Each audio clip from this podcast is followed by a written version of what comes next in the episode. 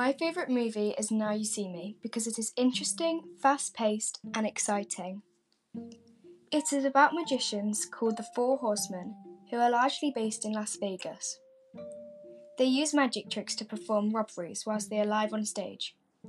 During their performances, the audience feel intrigued and assume that it's an illusion, but the best bit is when they get showered with money and they realise that they are actually seeing a robbery in front of them.